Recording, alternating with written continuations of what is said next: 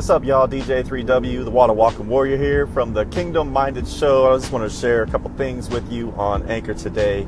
Um, one of my favorite things to do, favorite places and platforms to DJ on is in a concert setting, uh, DJing for artists. DJing is basically serving alongside other artists.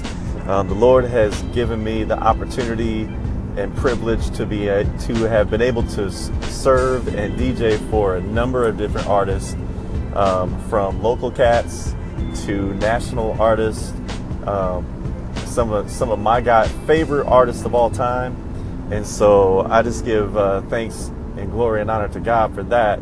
But basically, uh, my thought process on DJing for artists is um, you're not just there to hype the crowd. You can on the hooks as long as the artist uh, wants you to, but I would definitely always ask if they want you to help them on the hooks or not, because they may not want you to.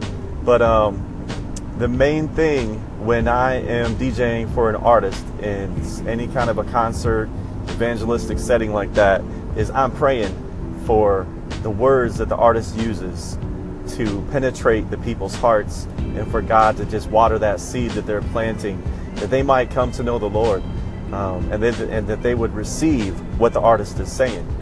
That is one of the another aspect of DJing for the artist that I don't know if all DJs that do that get that. And um, you know that's one of the most powerful things we can do in backing them up and serving alongside of them. So if you're DJing for artists, make sure you're praying for the people while they're de- while they're serving, while they're ministering on stage. This is DJ3W on Anchor of the Kingdom Minded Show, signing off. Peace.